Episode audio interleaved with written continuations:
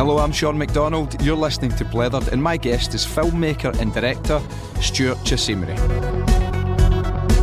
We talk about Stewart's upbringing after moving to the UK from Kenya when he was just two years old.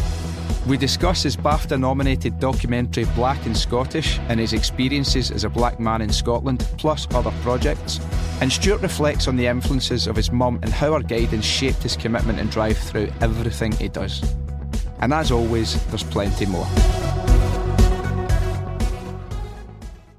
Filmmaker, creator, writer, campaigner, father, partner. You're loads and loads of different things, but you were once just a wee boy mm-hmm. in Kenya. Mm-hmm. How how old were you when you left to go to London? Um, around the age of two, three years old. It's funny that we were looking at pictures, and it was me as a one and a half year old in Kenya with with Jean, the two of us sitting, little baby clothes and two puppies beside us. And it's funny because we don't we don't have dogs, but at the time I was told that this we loved these um, little puppies. So that's the only, only image I, I, I remember. Um, and then we moved over in two, two, three years old. So I don't really remember much of of Kenya, which is where we were both born. Um, what I do remember probably from about the age 5 mm-hmm. um, coming up to to Scotland um, to live. Um, and it's looking back now, that was what that was nine, 1982, 19, sorry, 1985. So you imagine what that, that was like, mm. you know, being a a young black, but young family. My mum being, you know, she had me fairly young, so she she went through uh, quite a lot. But obviously, she protected me as a young kid. So mm. good. We'll talk about your mum. Three degrees, so she's obviously that's no, I'm not making a reference to the Music Act, by the way. She has three university degrees, that's right, she does, it? yeah. So obviously exceptionally switched on and, and uh-huh. hardworking and intelligent. What what caused you to, to leave Kenya to, to head to the UK in the first place? It's it's funny that because the reason I would say we are here is Jean's dad. Jean's dad was an English teacher and um, he went over to teach English in um, Kenya and Uganda. So he met Jean's mum over there, mm-hmm. and um, such a big family. My my family's all about education, education. So mm-hmm. she, um, my mum, I would say, kind of tagged along because they'd yeah. moved over to the whole family had moved over to the UK, and in Africa, it's like, you know, it's all about coming to the UK, big education, education, and mm-hmm. then as they get older, you're supposed to go back, you know, back to the village, back to um, Uganda, and yeah, as a doctor or a lawyer. So they had that mindset. So they we came along with them. So my mum was in Uganda at the time, and then moved over to Kenya, um, and yeah, she, she that's the reason we are over. Her dad's name is John John Anderson. Mm-hmm. So I look at him and go, "You're the kind of reason that that we're here." He's originally from Dundee, and then G, then they moved up to Byres Road and lived in Glasgow for a bit, and then I don't know how the hell they ended up in Port Glasgow of all places, but but yeah, my mum, um, she had me fairly young, and just just all about education, education, education. Like mm. just take advantage of what you have here. You know, she'd always say to me, "Oh, your cousin, you've hundreds of cousins that would love to be over here." So just had that mentality of you have to be better than hard. everyone else. Yeah.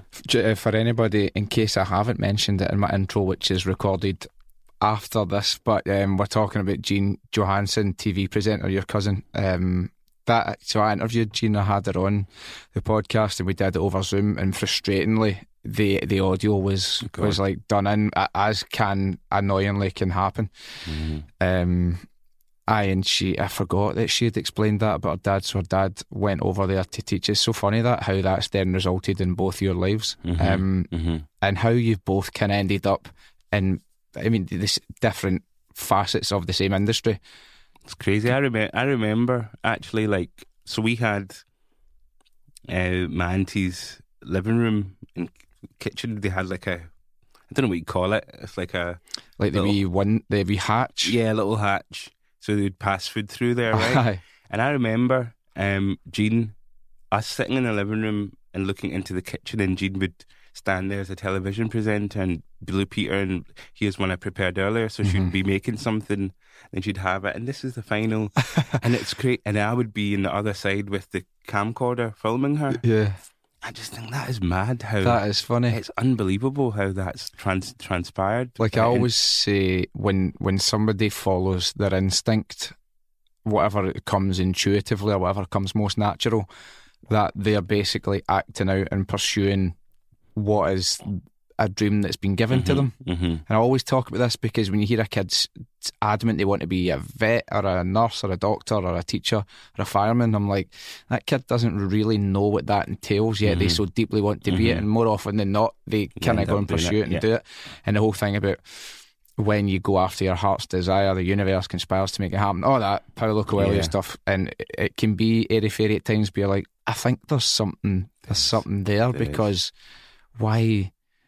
As a kid, then would you not have the inclination to be like elbowing her out the way and be like, "No, let me be in front and center. You want to yeah, be the I one know. I knew that I wanted to be the one behind the camera. telling the story." Um, you, some you, you've said this before. I've always had the core mission of telling new and untold, diverse stories. hmm Did you feel that even then that you wanted to be? I'm sure you were aware of your differences in that Mhm. culturally, hmm but is that something? Did you actively think this is what I want to do? I want to be. I want to be the one who's telling the story. I would say, um, I would say, you know, see when you're see when you're a kid, right? You're playing with your friends, and you you're looking out, and you don't see your skin color because you're amongst your friends. So, when I was amongst my white friends, when I would when I would meet another group of um, boys or whatever, um, they would obviously be some racism, and that was when it was like, okay, um, I'm black, okay, Mhm. I guess.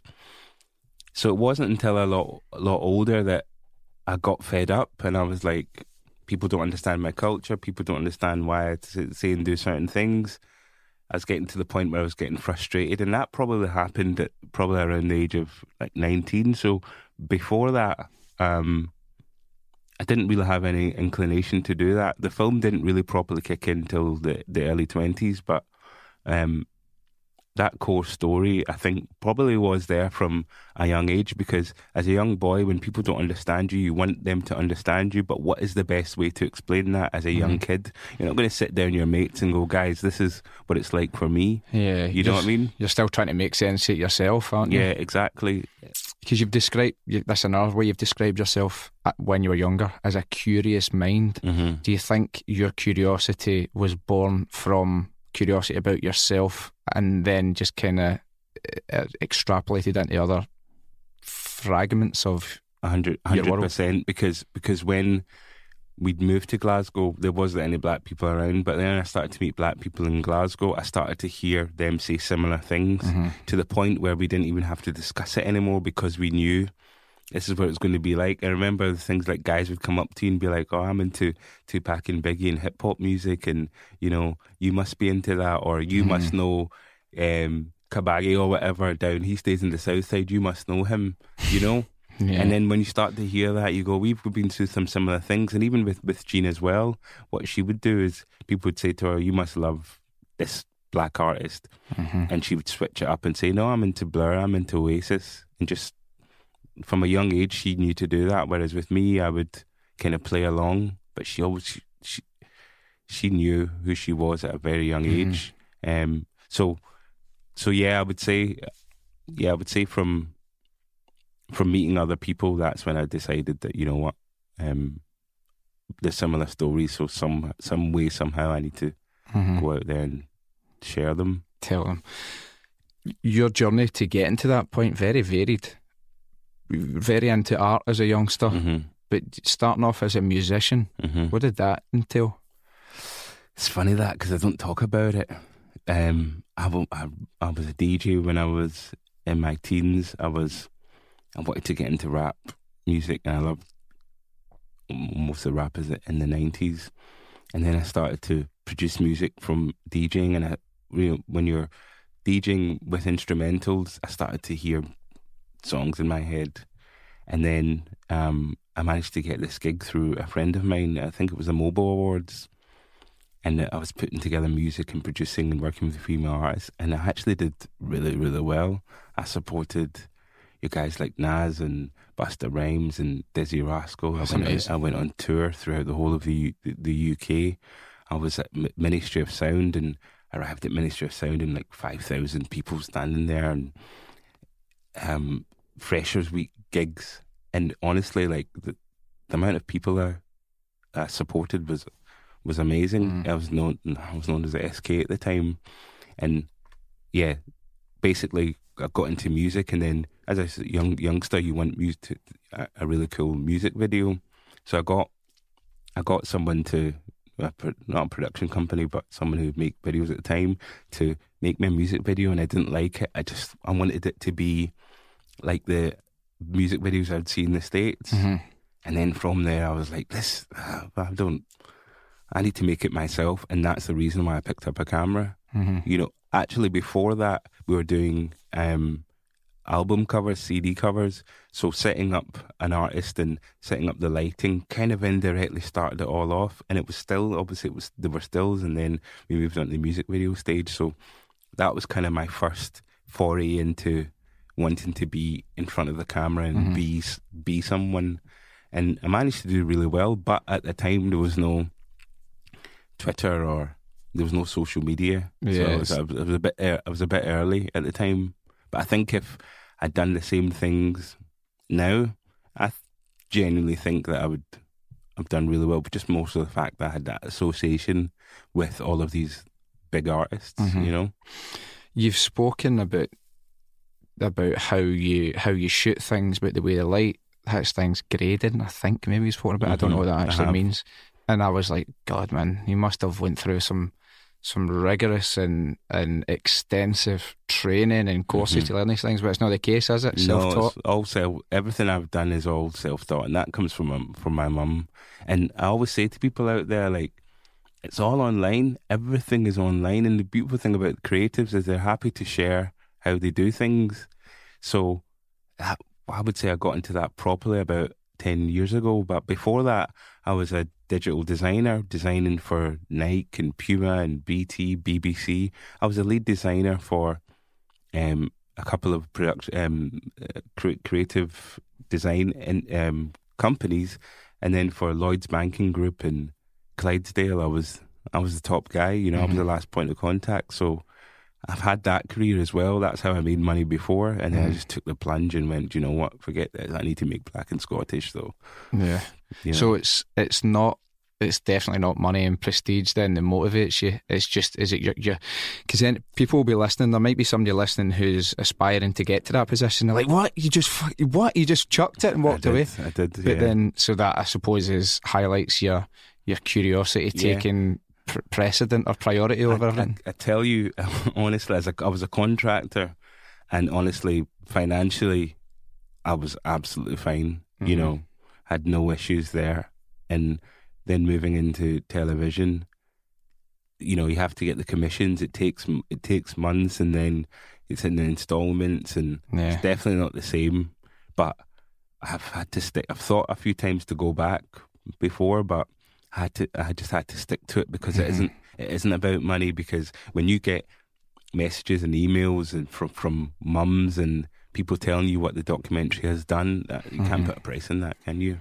We'll talk about Black and Scottish. Um, one thing I do want to highlight: your mum once said to you, "You're going to have to work five times harder than the white people because they will not look at you until you are an exceptional human That's being." One, yeah has do those words just always ring in your ears when you, you start doing something you think I need to first of all obviously work exceptionally hard but to, to sort of go the distance to, to prove yourself do you still feel that need to oh, prove yourself definitely I do I won't say that to my kids because yeah. then instantly you're making them think well what's the reason but mm-hmm. 100% and the reason she was saying that is because um, just she said to me imagine being a woman in the 80s in tech, in tech computer programmer and imagine being black mm-hmm. and imagine being young.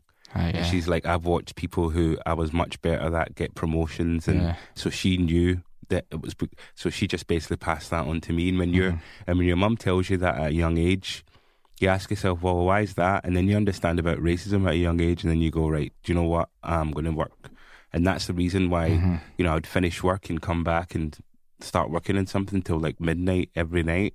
Yeah. Just I'm absolutely obsessed with obsessed with creating and obsessed with with, with doing well.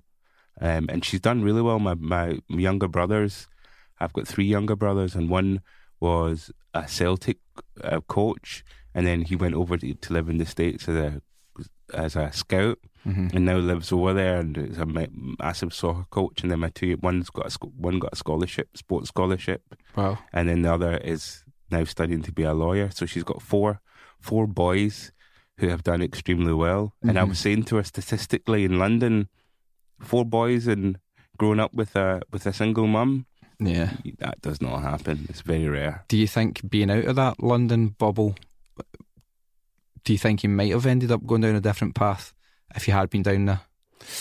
Well, it's a, it's a funny, it's a good question because they didn't, they didn't, because so my younger brother who's who's thirty three, he has a Scottish accent like me. He grew Yeah. up in Scotland, whereas my younger two brothers grew up in London.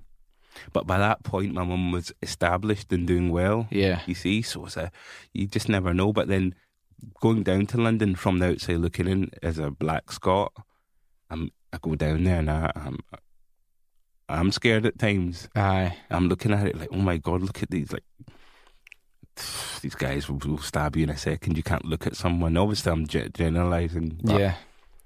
you know, Okay. I percep- maybe Yeah.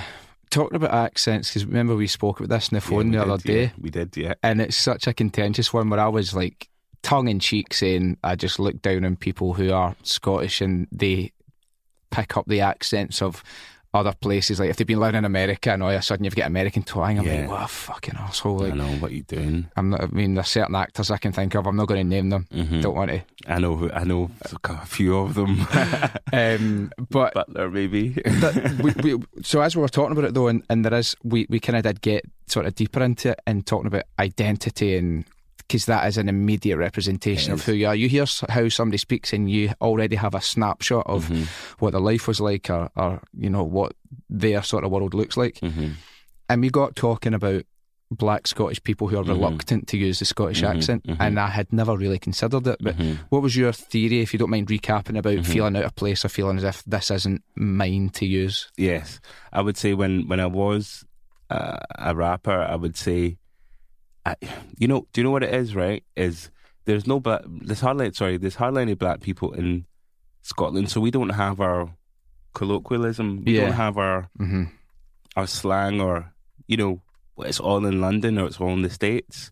So it's even in Black and Scottish. I think we mentioned this. We we looked upon the America and England and wanted to be like them. So I Yeah. found myself veering down that route. And friends of mine, Mhm. I never really. It's funny. There was one guy who was a proper, you know, I think it's from Drumchapel. You know, you Yeah. listen to him, and he, he was. So to us, being from Africa, he was born here, and the ones actually that were born here hmm no issues. But you tend, it's all about identity. You don't know who you are, Yeah. um, and it's still happening to this day. I see them all, and community, black communities, and they just, you know, they don't, not that they don't know who they are, but they clearly don't fully identify as Scottish. hmm I, I, I can. I'm not saying I understand this and I can relate. I can't, but I can. I can get it. Like, it makes sense to me. Like, you kind of would would feel as if you don't fit because, in a sense, there's never fully been a space created. So yeah, Whether that's from people collectively being like, no, no, this is this is you. You're you have your part in our Mhm. sort of jigsaw Mhm. uh, in in this country. Um, on Black and Scottish, your BBC documentary, I watched it and I absolutely loved it. Mhm. Uh, and I would like to implore the BBC to put it back on iPlayer or Mhm, something because you can't get it anywhere. no, you can't. And but it's be, it's been um, repeated like thirteen times. You know, it was I, I missed it. It was on in October, but I was on holiday Were you? and I, then I missed it because it said last screened. I was like, you bastard! That was like the day before I got back. hmm hmm and uh, and I didn't realise. Um, it was BAFTA nominated, uh, featuring prominent Black Scots from all generations, gathering their perspectives and what it's like to be Black and Scottish. hmm Your reason for creating it was was it because you kind of wanted to show an example to your your kids Yeah, of that's it, that's you know it. there are examples. hmm Oh, hundred percent. Because growing up, I didn't have any black role models at all, Mm. and I knew there was exceptional black people in Scotland. And going down to London, out even in Scotland, it was always I didn't know all the time. I didn't know there was black people in Scotland. I didn't know there was black people in Scotland. So that was one of the reasons. Another reason was seeing my daughter not identify as black at a, a young age hmm it was a case of right. I need, you know, there's there's Jean, there's Vanessa Canby, there's you know, there's Geoff Palmer, and I knew that putting this show to, together, even if ten people watched it, I knew that my daughter would be able to watch that and go, hmm she looks just like me. Look at that mixed race woman with her big afro. out. She Is it- sounds just like me. She sounds just like me. She's like, and look at what she's doing Mhm. like that was that was exciting. That that I knew I'd done my job then, and and then ne- now, well, n- next year it's officially going to be in the Scottish school curriculum. Schools are watching wow, it, that's amazing. so every kid in Scotland is going to watch this documentary. And Yeah. schools have contacted me, telling me people have contacted me saying, "Oh, my son watched Black and Scottish in school." So hmm didn't only do it for my kids; it's everyone's going to watch it. Yeah, it's a it's a, a gift for for people hmm coming through. You'd hope things would be easier um, for them. They- They'll never be easy, but easier anyway than Mhm. past generations. Um, when I watched it, I was, I was really, I don't know the right words because I don't want to speak out of turn here. I felt really touched hmm in a sense, in the sense where it, it made me stop and go, "Fuck, man!" I, why? Because I mean, why would that ever occur to me? Because if that's not my lived experience, Mhm. and there was certain things where I'm like, "Aye, God, that makes a lot of sense," and hmm I thought it was absolutely amazing. What I really loved about it, you often the most conventional way of getting a TV project off the ground is you go, you write the brief, you approach the commissioner, you pitch for it, whatever. You went the other way around, and you Totally just create the trailer. That's what I did. I created the trailer. I got booked a place in Citizen M. You know, worked because originally I wanted it to be your everyday people, nurses, and Mm-hmm. you know, like so. I shot with a, an art, a couple of art students, and I just went ahead and made it. So indirectly, I was teaching myself how to set up an interview, but it was just me and my own. Mhm. And because I'm a designer as well, I was putting together a logo and a, I shot a, a full trailer piece, and and then I knew, you know, I printed it all out and showed the video and went to one of the BBC commissioners, and she was just watching it. You know, when I seen her just sit there and watch it, she's like, "I love that. I love this." Mhm. You know, two weeks later, it was it, it was commissioned, and I've continued to do that to to this day. Yeah. I just think it's putting something in a doc, putting together a montage of, of images or putting together some kind of pitch um, is great. But when they can actually watch it and see it, then it, they know that, oh, he must have this because look what he's done on his own. Imagine what it'd be like with a production company. Yeah, I completely agree. I think it's it's a great way. It's obviously not always feasible um, to be done, but it, as you say, watching something is a very different experience Yeah, to to just reading it. Um, some some really fantastic contributors are on the show. Um, Mm-hmm. One who I'd really like to talk about, who plays Eric on Sex Education. Oh, yeah. People know him. Is it. Ncuti Gatwa? Yeah. So he moved from Rwanda to Dunfermline, hmm and then can I think seemed to be between Dunfermline and Edinburgh. hmm Being in Dunfermline in the mid nineties, there's not going to be many black no, people. None. He said there was none. Really? Wow. None. that's um I, I, I thought it was a real shame hearing about some of his experiences, but then when I think when you got in touch with him, he, he absolutely jumped at the chance to take yeah. part, didn't he? Oh, he did. He did. It was he was shooting um, uh, sex education in Wales. They let him change his shooting day, didn't they? They so he did. could come. They did, yeah, That's yeah. great. They, I always thought that was amazing because he'd said, "I have never worked in Scotland ever," and you know, the fact that you contacted me uh, was our researcher that contacted him, and he spoke to net. They spoke to Netflix, and net, Netflix said, "Yeah, it's fine. You can take the day off, Yeah, fly up for the day." So we flew him up, and he left that that that same night that's Um, brilliant. just to do that. And he was, oh, he was the nicest guy. On us, I interviewed him for about two and a half hours really, and he he just you could see him in the documentary. He just opened up. He was happy to share. his smile on his sto- oh, face. He was that. He was he was Oh, he was an ama- amazing guy, and we're, we're still in contact to this to this day. I remember watching. I don't know if you've seen the meme. It's Leonardo DiCaprio in uh, Once Upon a Time in Hollywood, where he's like pointing at the TV. Mm-hmm. That was me when he had a Scottish accent. I was like, "What?" Because I'd been watching Sex Education. I had absolutely no idea that he was actually Scottish. And he- sorry, even in saying that with with Ncuti, when I spoke to him, obviously he's got he's got like kind of like an English accent, a very soft, very very soft Scottish accent. But when I spoke to him, he Mm-hmm. said, "You're the first proper black Scot I've spoken to," and then I could hear the Scottish accent. and I was like, "That is unbelievable." But then when he went, he sat in the chair. Mm-hmm. It changed. So, it's, it's weird. It's like I think you need to see yourself to go. Do you know? I think he was thinking to himself, "I can be. I really can be myself." Mm-hmm. And then I could hear the accent. I was like, "This is fascinating." you've obviously got your cousin Jean. I mean, Jean's career uh, in itself is absolutely Amazing. incredible, especially when eh, when she started out. That really was she was the first She was. first black woman to be coming from Scotland and to go Mhm. and do what she did. hmm Did do, do you look to each other as a source of like inspiration, or or sort of I don't say inspiration, but yeah, I suppose you know what I mean. hmm I know what you mean. Yeah, I would say at a later stage because at a young age I was just used to it. So 18, 19, she was doing. She was working for the Disney Channel, Disney presenter. Then there was a thing called You Cool. She was a presenter on that. So it was just natural to see Jean doing that, you know. But it wasn't until a later stage she started to give me a bit more advice, um, and yeah, definitely inspired. inspired. She she's taught me a lot within this industry. You know, as Mhm. I first started out, people Ah, would yeah. ask me to do this and do that. Can you come in this as a panel? Can you come in this show? And I'd be like, yeah, of course, yeah, let me do it. And then she t- said to me, look, Stewart, people are going to start to exploit and take advantage of you. Don't say yes to anything. Yeah, And then I would continue to say yes, but I totally understand what she means now because people are contacting me all over. take the piss, Yeah, you? they do. They do. Definitely, there's kind of exploitation there to say we spoke to him. Yeah, I think I've got a wee bit of similarity with you there. Um, in that, aye, people take the piss. You say yes to things, and then you realise, but you learn, and but you, you are you'll be warned. Mm-hmm. But for me, because you you're someone who learns on the job and the Mhm. task you learn doing it, Mhm. and I'm I'm very much the exact same. I'm better Mhm. learning at things as I go, and that's another thing you can you can tell me a hundred times, don't touch that. It's roasting, but I'm Mhm. only going to learn it until I touch Exactly. it, and burn my fingers. How roasting is it? Aye, I know. I mean, what, what level of roasting are we talking here? You're like, fuck it. Actually, it is very hot. My fingers have been burned. yeah.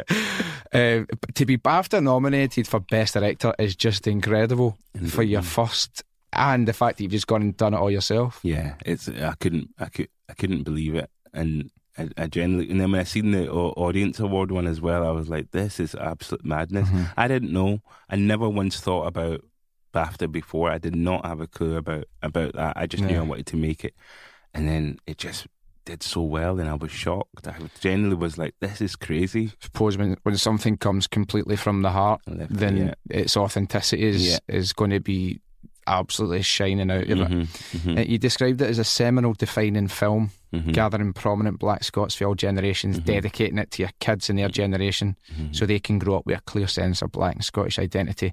Now, you said it was well received and it presented an undeniably positive narrative on race in Scotland, and the response was largely positive.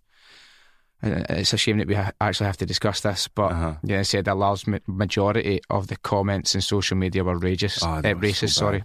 So many the BBC had to switch the comments off Mhm, things like there's no such thing as black and Scottish. You're Mhm. not Scottish.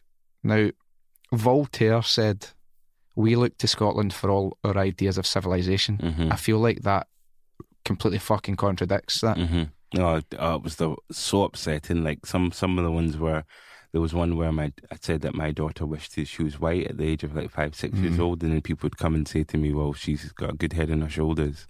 You know, and I was like, "Oh, there's a, so I was yeah, I was a column columnist, and you know, there's a few columns for I think it's Gla- Glasgow Live. I spoke spoke about that, and then there was there was um so the comments went out on YouTube uh, I don't know, it was a hell, hell of a lot of comments, and and then I noticed that they turned it off because the likes and dislikes were the exact same.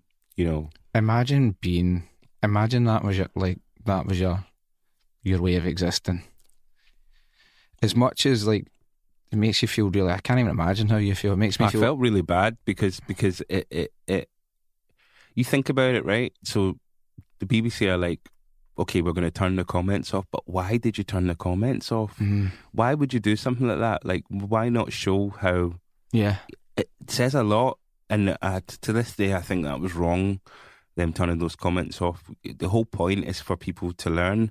So Mhm. people go there and see co- comment, and then you go on other BBC Scotland um, shows on, on YouTube, and the comments are open. So yeah, it, that that hurt me even more. Yeah, I'll be honest with you, that did hurt me a bit more because they are a corporation. You know, they should be teaching others. So yeah. having that amount of of dislikes and sheer racism online is just so upsetting. So it says a lot about.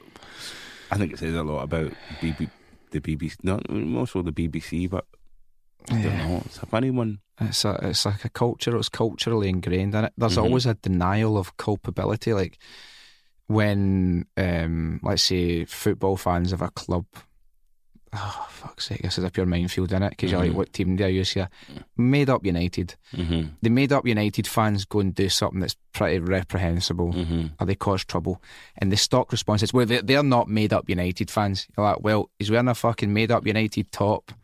Uh, he's singing made up United songs, Exactly. and he's following made up United uh, to another country. hmm What more must he do to be a fan? So it's like this denial of oh, and and with with racism and stuff, it's like oh, they, you know, we're the best wee country in the world, and uh, no, they, they, they, they're no real Scots. Like no, they are, they are, and they're, they're inextricably linked and ingrained in the Mhm. fabric of this society. hmm And until you start acknowledging it hmm and shining a mirror up to things because so like see when the the George Floyd thing happened or um I remember there was a clip of a, a, a woman in Birmingham who shouted racist abuse at a bouncer who had Mhm. put her out and she spat at him. hmm Now my first reaction is horror, like Mhm. absolute unequivocal horror at somebody doing that.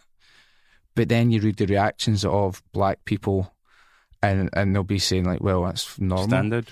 And I'm like, well, why am I so horrified then? And it's like because it's happening, but it's it's tucked away, and it's like, no, no, that that's not taking place. So that's why I, as I like to consider myself a semi decent person, Yeah, would be speechless at that. hmm Whereas it is actually happening. So see those YouTube comments. If Mhm. I had read them, I would have been horrified. hmm But, But me- I'm not seeing them because they're taken away. Exactly. There's there's it's great. It's great what you said. And and things that somebody you just mentioned there, um, there was I'd, I'd read somewhere. I don't know who it was. Some prominent black black person in London, and he was talking about racism. And he said, what to do is go and speak to any black person in the UK and ask him what their harrowing racist racism story is. Mm.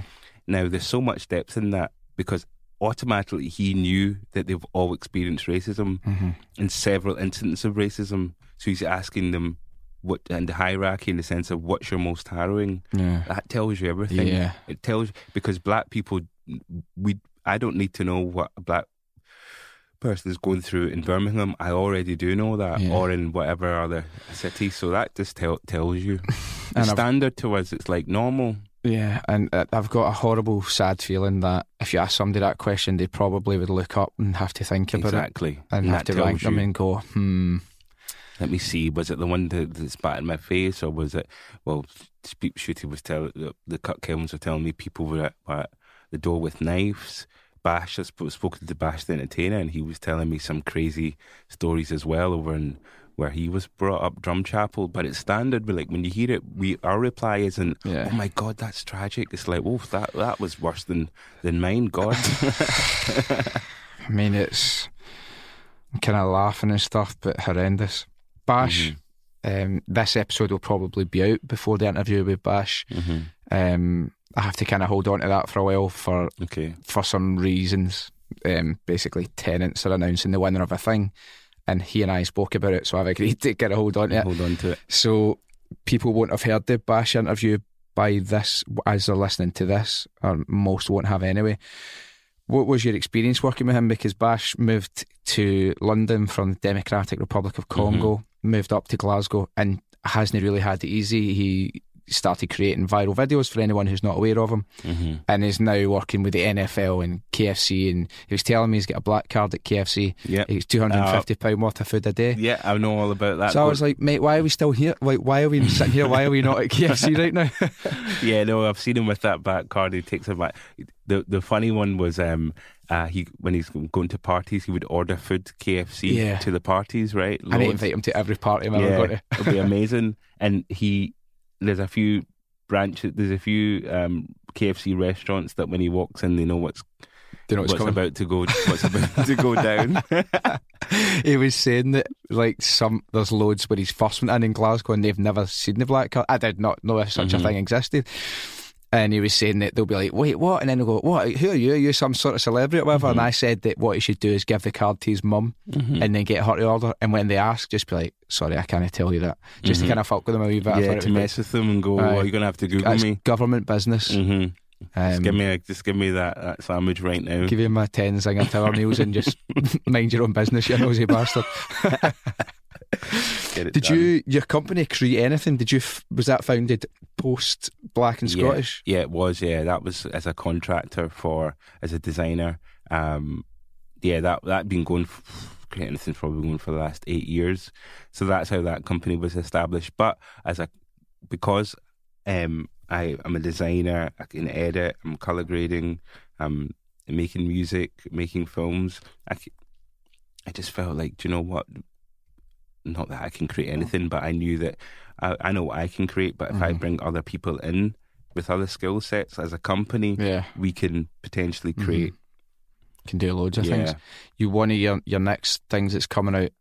I'm really excited about this. Black and Northern Irish. Yeah, it's amazing. I love it. That is, I watched the trailer for it, and of course, I'm aware that black people exist in Northern Ireland. Like, I wasn't born last week, hmm but it doesn't spring to mind when I picture someone from Northern Ireland no and to see these black people with that accent was like, wow, that is amazing. That is amazing. Like E- this, these thick Northern Irish accents. Even me as a as a black Scot going over there and speaking to them all, I was Yeah. like, "What did they just say?" There was one guy, Tommy McCarthy, European boxer, and he was the one like, you know, he was a st- strong accent. Mhm. But from meet, meeting all of them, it's honestly we we we're cutting it.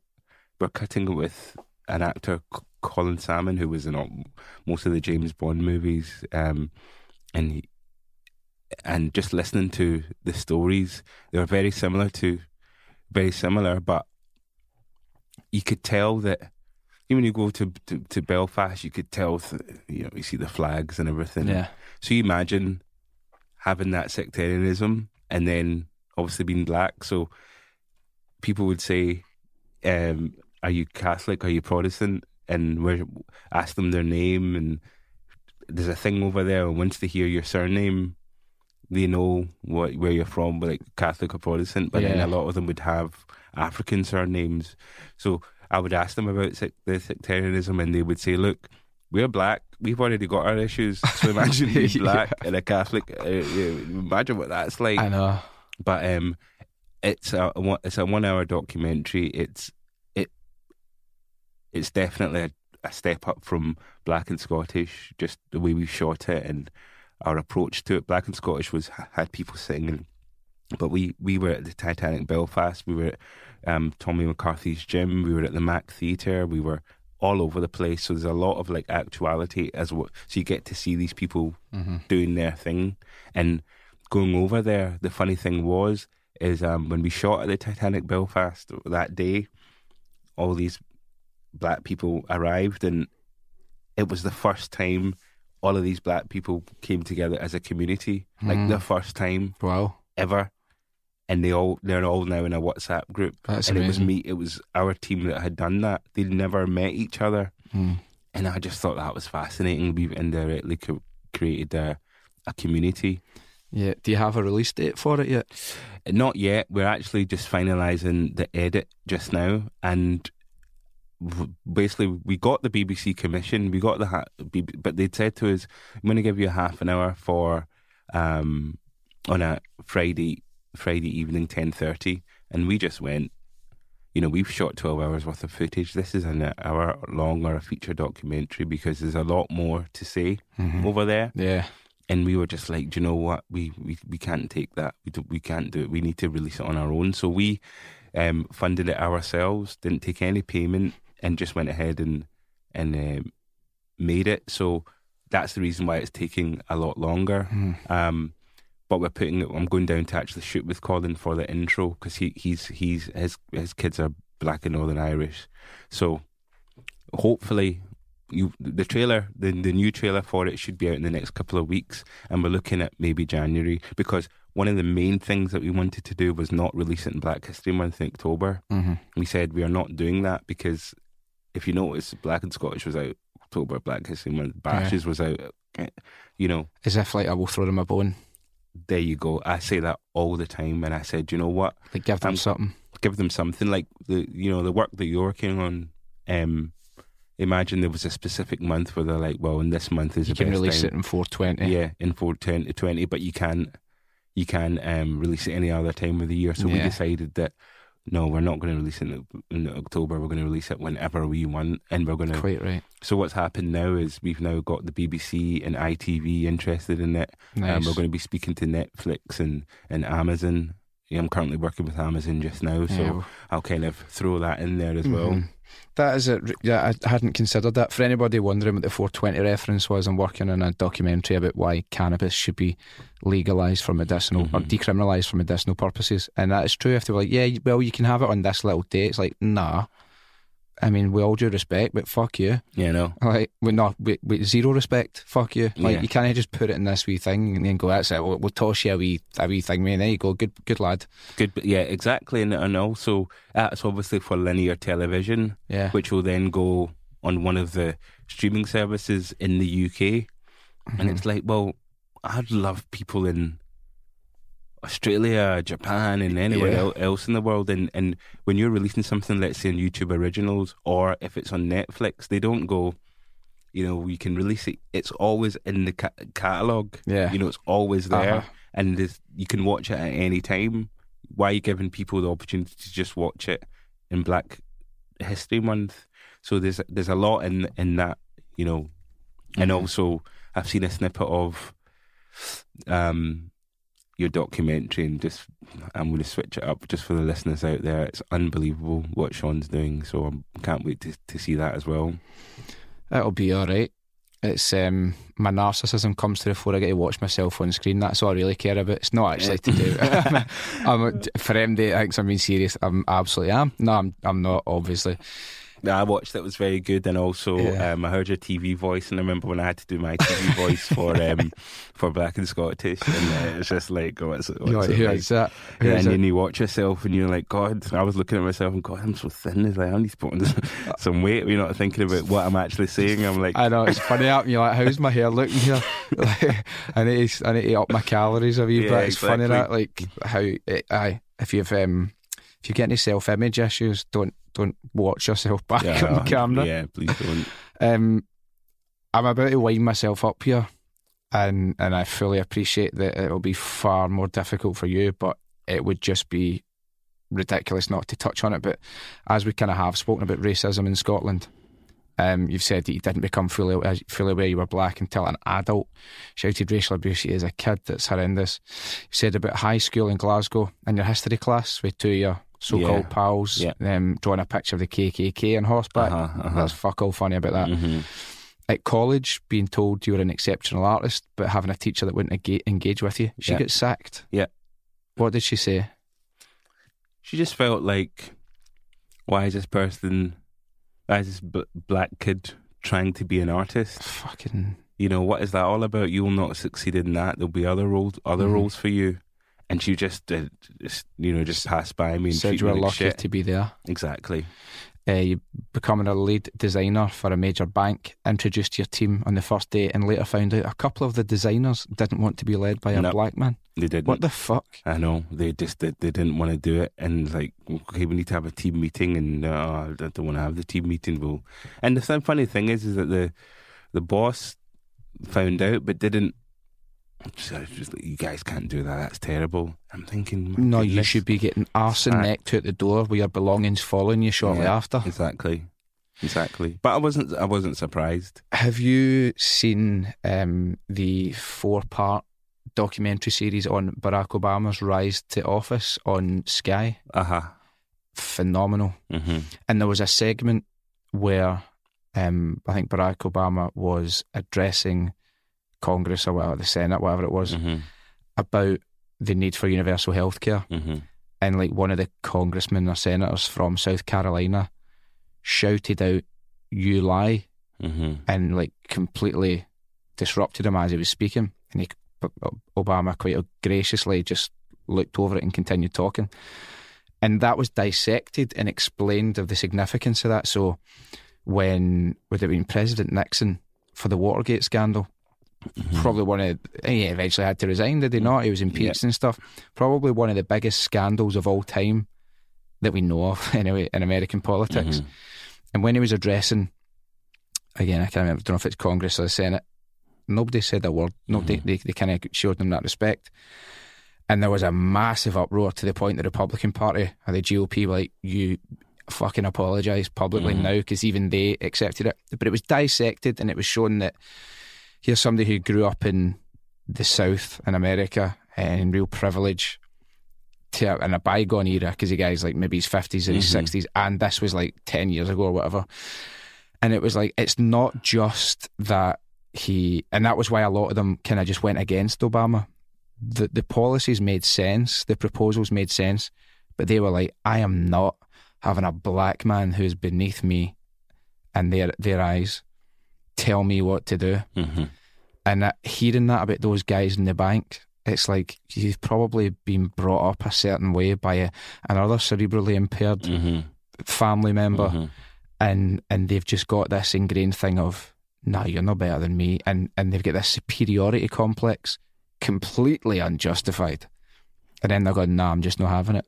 Eh, well, well, it's fun. They they they say that with with white supremacy, they said what the gene the genius thing that they did is they took their working class or they took the people to them because you know there's hierarchy within the white community as well but they took the people at the bottom and told them that they are better than black people Yeah, so when you've got everyone thinking the same yeah, even if that black person is more intelligent or educated, they will always still think that. That is all. That has been ingrained in. Mm. That's been ingrained that that way of thinking. So that that's why it makes sense. It doesn't matter if they're, I don't know, a homeless person or someone on. You know, I'm not saying. Yeah, I think you know no, what I, I mean. I, I completely know what you mean. No, I do completely know what you mean, and I think Mhm. everybody listens. So I don't think that could be um, misinterpreted. I, I Mhm. do understand what you mean. That hierarchical thing. hmm It's um, it's it's it's very annoying. And to go back to the the th- quote in Voltaire, you know, people saying we look to Scotland for ideas of civilization. It's like really. Mm. No, no. I I, don't think, think so. I think I think um, I don't know. I don't want to really get into the whole slave trade in Scotland many years ago. I don't. I that's, don't, I don't that's a wanna, whole one hour that's a- conversation on its own, isn't it? I don't want to get into that, but at the same time, it's it's it's uh, how much are you actually doing for that? Don't get me wrong. There's not that many um, people of color in the UK, but there's enough to make a difference. hmm And Scotland's very good at saying, "Oh, we, we." I was actually thinking about this the other day. With like some people saying to me, "Oh, we didn't know that there was racism still existed," and you're Ah, like, fuck and, off. and you're like, "Well, how would you know? Have you spoken to the black community or what Yeah. like, what community? How would you have you been Mhm. into the inner cities or have you?" You know, institutional racism. Have you spoken to people like me who? How how would you honestly know that? Yeah, I mean, I, I love Scotland. I am Scottish. I've I've lived here. I've lived in England. Uh, lived in Spain for for so many years, Mhm. and I love it. I, I love my country, but I also dislike it as well. And I Mhm. think one of the things I dislike and wish would change is the whole the sort of f- false an in, an insincere What us? No, like Yeah. plain plain dumb. It's always like can I keep blaming everything on England. Mm-hmm. Can I blame everything on the Union Jack. There comes a point where we have to be honest to ourselves and be like, Mhm. no, well, hold on a minute. You know, what part did we play? And people go, oh, it wasn't me. I know it wasn't you. I'm not saying you went to Africa and uh, an African country and took people or brought people back here. Mhm. I'm not saying you did, but your f- complete failure to acknowledge it kind of it nails our feet to the ground. We can't really move forward or, or to be like, no, no, that's no us. Like that isn't Scotland. That's that's a British thing. Mhm. See, this is why we need to be independent. You're like, Mhm. nah, no, no, no, no, no. You need to be a, far more honest with yourself. Like this country can be a racist hellhole at times. Mhm, mhm. But yeah, hundred percent. I to- totally totally agree with you. Um, and for people listening, I absolutely love Scotland. I, I really do. I'm the first to to speak about it and, and, and promote it, and proud to be a, a black Scot. But at the same time, I know that there is that overhanging history that has not been addressed fully, and there has been people that have said to me, "Look, but we didn't do it, but we didn't do it," and it's like, well, you need to know what's happened. You need to know why things exist in Scotland. Mm. You know how the how the money has been made. Tate and Lyle, for example, one of the biggest um, companies, the, sh- sugar companies, Mhm. um, taken from from Jamaica. That's how they built built their company. You know, off the Mhm. back of that, and yet, you know. Milk and two sugars, you're just not even thinking about it, but not Yeah. realizing that's the reason why these guys are so successful. Mhm. Why you've got a multi-billion pound company, Yeah. and then you go, "Sorry, no, that was people before us." Like, mm, Yeah. yeah, it doesn't completely absolve you. Yeah, exactly. That's true. Good point. But in a, in a, and to go back to a lighter note, and in spite of so many of these barriers and awful people still thriving. I mean, the, the project you're working on with Amazon. Yeah, Amazon that's a Prime. big one. Yeah, Talk me through that. that was unbelievable. That was, um, and I have to give big, big up Screen Scotland. Um, uh, one of the guys there, David Smith, who's always supported me, and and he just said to me, "Look, there's someone that wants to speak to you with a project. I don't really want to go." To, he's like, "I don't want to go into it." And then next thing, it's Douglas Mackinnon, who is res- director, who's responsible for things like Line of Duty, Sherlock Holmes, and uh, all Good Omens, and Mm. all of this. So he contacted me and just said, "Look, you're a, bit- um, a director. I'd love to work with you. You know, I want to get you on board. There's this thing called the Anansi Boys. I would love you to make the making of, and if we can, there's Good Omens too. Possibly get you in a second unit director." And I was like, "What the hell is going on?" on? And then a few months had passed, and then the production company contacted me, and they're like, "We would love you to work in this because we feel like it's a ninety-five percent um, black cast, and we like feel like you're the person to kind of help tell their stories and, Mm. and tell the story of." Anansi as well, and that's what that's within the behind the scenes, and then we want you to do the promotional work as well. So I've started work, working on that. I've been on set First Stage Studios in Edinburgh, and uh, uh, they've they've built this Brixton Street. They've built parts of Jamaica. They're using this technology that they used in the Mandalorian, um, and it's just when I was there, I was like, oh my god, this is the the COVID pro the the money for COVID protocol is in its millions. you know, it's yeah. huge. That's probably just a wee chunk of change. Exactly. So so there's some really good actors on it, and I'm just so happy to be working on it and just Mm. having those conversations with Amazon and and it's just like it's a it's it's surreal at times, but um, I'm re- very happy working on it for the next six months, and also within that, I started a diverse company called Re- Reframe, is the diverse talent pool, and ten of them are now working on this Amazon project, all getting paid a very good amount. So I've been responsible f- for that, and they're just like, we'll take the talent, even if they live in London, we'll pay for their accommodation and travel and everything. Mm-hmm. Like, just we we want people of color behind the camera, Yeah, that's and great. I'm like, this is so good. This is exactly what we're looking for. it's like trickle econo- trickle down economics if it was actually a thing that actually did work. No, that's great. Yeah. That's that's amazing.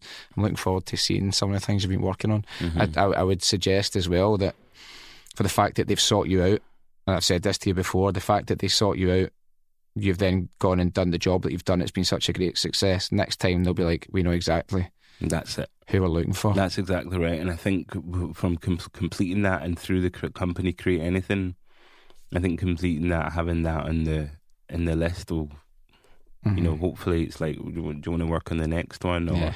as a production company, small production company in Scot in Scotland, it's it is a big contract. It's something I'm very very proud of, and and it's an international piece. And there's another international piece I'm working on. Um, so that's I'm very very lucky. I think. What do you call that thing when somebody clicks the thing goes action? Uh, it's a clapperboard. Clapperboard. Clapperboard.